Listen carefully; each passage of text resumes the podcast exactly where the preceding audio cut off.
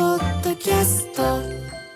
生放送でお送りしている武田砂鉄のプレキンナイト。ここからはニュースエトセトラ TBS ラジオの澤田大記者と今週のニュースについて話していきます。澤田さん、よろしくお願いします。こんばんは、よろしくお願いします。今日はあれですね、総理の会見がありましたね、6時からね。はい、はい直前そにの話題からいきますかはいね。珍しく入れたんですよ。珍しくっていうか2そう回連続なんですけかど、ああじゃあ手をちゃちゃっと上げて、ちょっと上げて、じゃあどうぞとは言われなかった。全く、全く。全今日もなんか外交日程がありますので、残り2問でなんて言っそうなんですて、よ結構短かったですく、よねピ。ーンと上げてたんですけどね、うん全然、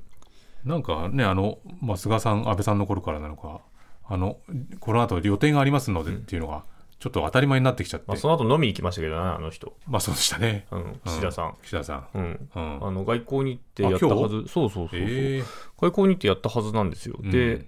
その後僕が出ようと思ったら止められて、ええなんだと思ったら、あの総理車列が、だビャーっっと行って、と。うん。どうもその後両手で両手小料理屋、でああの飲んでたらしいですよ、えーじゃあなんかどっかに連一応外交に行ってはワンクッションあるけワどンクッションあったけど、別にその後こういっぱい立て込んでたわけじゃないってことうなのんね、飲みに行ったっていうなんだろうね、でどんなお話でしたかねはいまあマイナンバーの話をしたんですけど、はいまあ、正直言うとあんまり発表がなくてそうなんだよ何のために会見やったんだっていううん、のがちょっとあったっていうなんか方針をこうしますとか、これがこうなったら延期しますとかっていうことが出るのかなと思ったら、なんかゴニョゴニョゴニョゴニョしてましたね。そう一応まあ冒頭その台風6号の被害についてえーまあいろいろ言って、まあ、対応してますよというのを言った後でまあマイナンバーの話っていうことなんですけどその紐付けの誤りをめぐって国民の皆さんの不安を招いていることにお詫び申し上げますと、うんまあ、すでに発表している信頼回復のための3つのポイントを徹底して、えー信頼を取り戻した上で我が国にとって必要不可欠であるデジタル改革を本格的に進めてまいりますって言っていて、まあこの3つのポイントっていうのは私が前回出た会見でもう言っていたことなので、え別に新しいことではないえとなん。か聞いたことある感じでしたもんね。はいすでにねで、まあ、再発防止のためにマイナンバー紹介の手法や登録の手続きなどについて、国レベルで横断的なあルールを定めますとうんいうことを言って、もうこれも別にそんなに新しくもなく、うんということで、あと、マイナ保険証を保有していない方、全員に資格確認書を発行し、その有効期間やカードの形状も現行の健康保険証を踏まえたものにするなど、きめ細かい対応をして、えー徹底していきますと。うんまあ、これを作るっていうことは言ったっていうことですね。うんその、あの、例の資格確認証を。はいしかもなんか、あの、申請しなくても勝手に送られてくると。プッシュ型というプね。ッシュ型というやつですね。来るかな、送られてくるかな。はいどうかな。確かに。ね確かに。マス安ク倍の来なマかったスクが来なかったから。そうだね。でもそれの期間なんかも特に明言しなかったですよね。そうなんですよね、そのけ健康保険証のさはい 廃止についてはあの、国民の不安払拭のための措置が完了することが大前提の方針にのっとって、えー秋にも完了する紐付けの総点検、まあ、今、総点検中なんで、うんまあ、それと修正の作業を、まあ、先頭に立って進めていって、その作業の状況を見極めた上で、さならさらなる期間が必要と判断される場合には必要な対応をしますと。うん伸ばす可能性もあるよーんって言っただうけなんですよん、そうなんですよね。だからすごくなんかゴニョゴニョした会見でしたね。そうですね。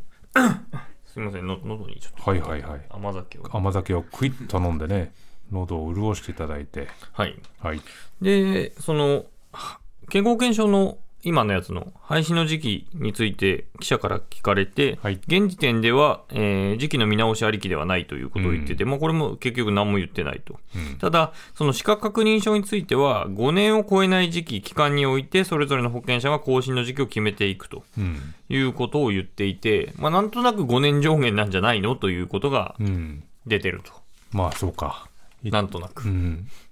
でもなんとなくっ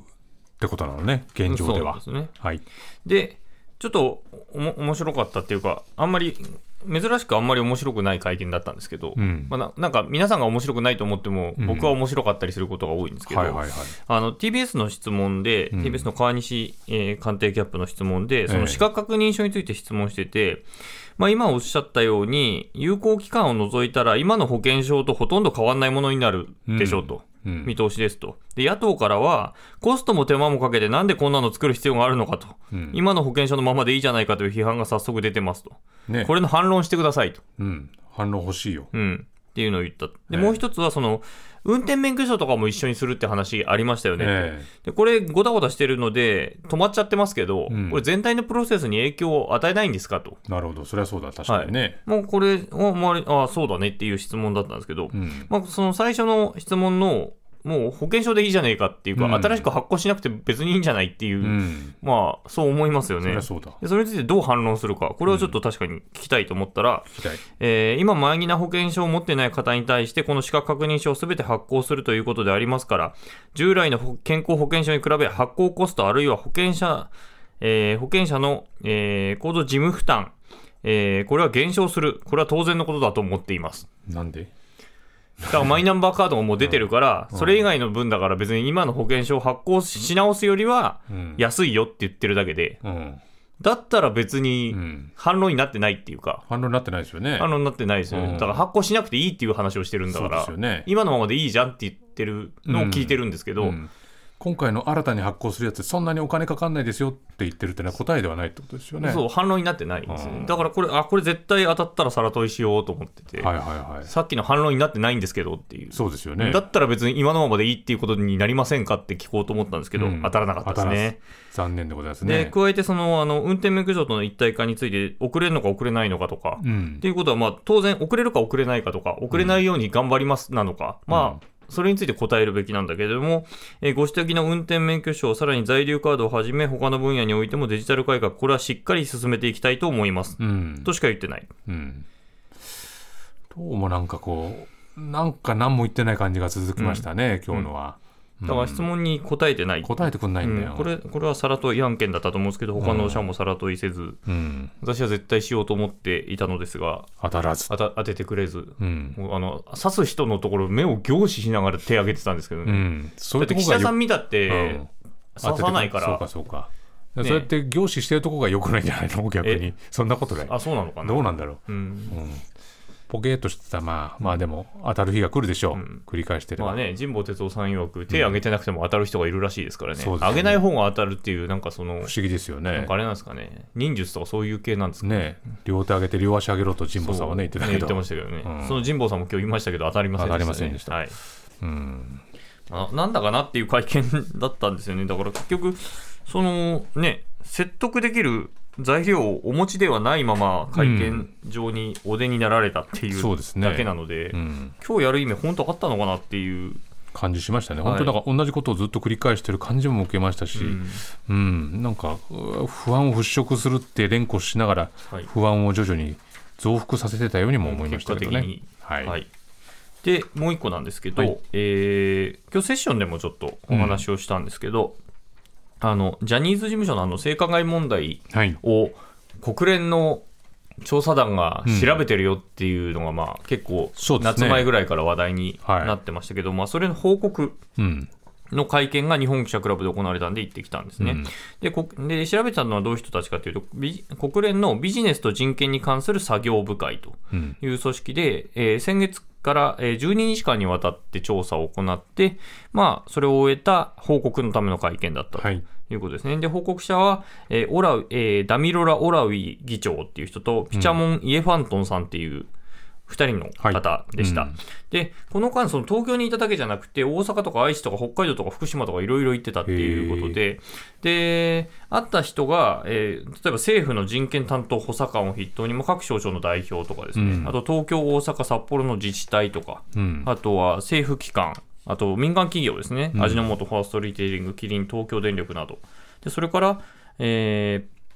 人権の活動家とか、ジャーナリストとか、労働組合とか、あらゆる人と会ってて、へーまあ、その中にはジャニーズ事務所の人もいたし、うんえーその性被害を受けた当事者もいたと。うんいうふうに言ってると。で、直後に同じ会場で、ジャニーズのその性加害、いや性被害者の当事者の会の会見もあったということで、これ完全にこう、ジャニーズ案件について国連およびうん被害者でやる会見の場だと思って行ったら、うん全然違ったっていう。あそうなんですか。そうなんですよ。うんで、これ、ステートメントを9ページにわたって出してるんですけど、その国連の、はい今回の調査したチームが。そのうち、その、性被害に関して書かれてるのは、1ページ分の3分の1にも満たない、そのジャニーズの件のジャニーズの件だけは、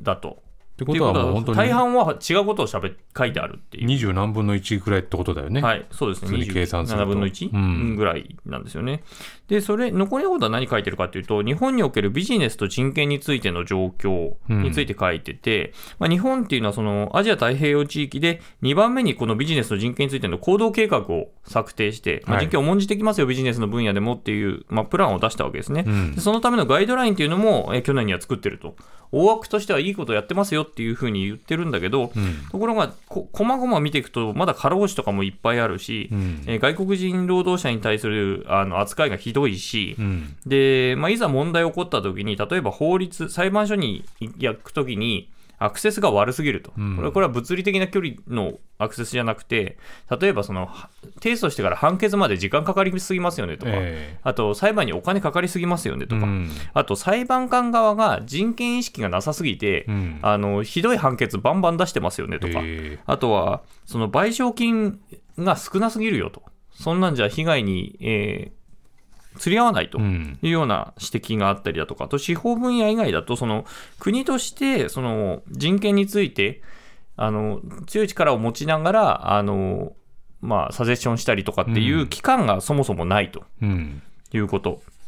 の指摘があったりだとかっていうところが、まあ、結構細々大きこれは大きいところの指摘なんですけど、うんじゃあそれさらにその細かく見ていくと、えー個別案件としてそのリスクにされているものもあって例えばその女性はいの問題、それ何かっていうと、まあ、ビジネス分野っていうことなので、うんあの正社員の所得が男性比で75%しかないですよとか、うんあと非正規分野でも男性の8割しかもらえてないと、うんだえー企業の役員はほぼ男性、まあ、これずっと言われてることですそようね。ねあとセクシャルマイノリティに関しても、まあ、この間、その12時間しかいなかったけれども、何度もその当事者への差別を耳にしたと、うんで、トランスジェンダーについても書かれていたし、はいはいはいあの包括的な人権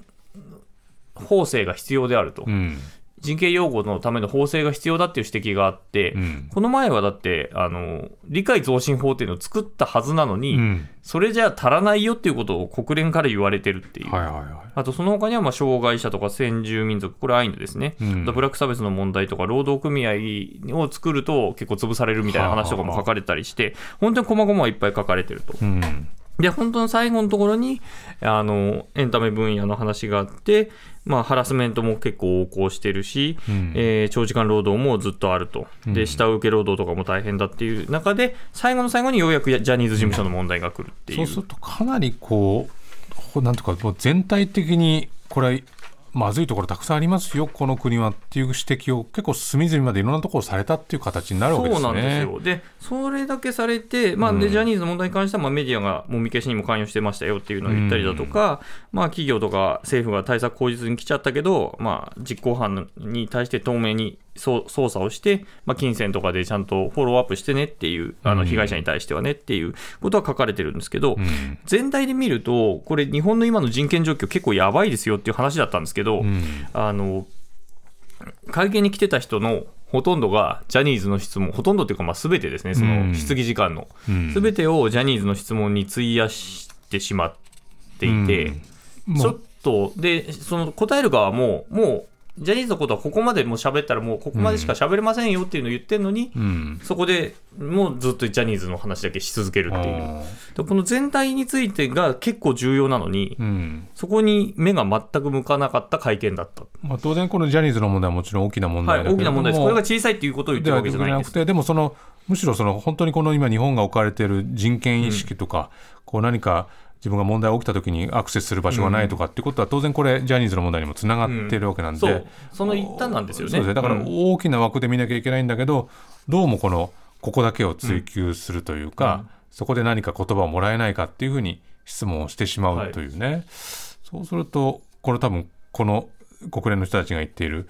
懸念警戒っていうのが、これは温存されちゃいますよねこのままだとそうですね。呆れた顔してましたよね、ちょっとね。なるほどはい。ねはい、ということで澤田さんありがとうございまはいした、失礼しました。えーこの後放送終了後にはプレキンナイトの公式 YouTube でアフタートークの配信もありますそこでも澤田さんとニュースについて話しますのでラジオ同期の方もぜひ終了後 YouTube ご覧になってください以上ニュースエトセトラでした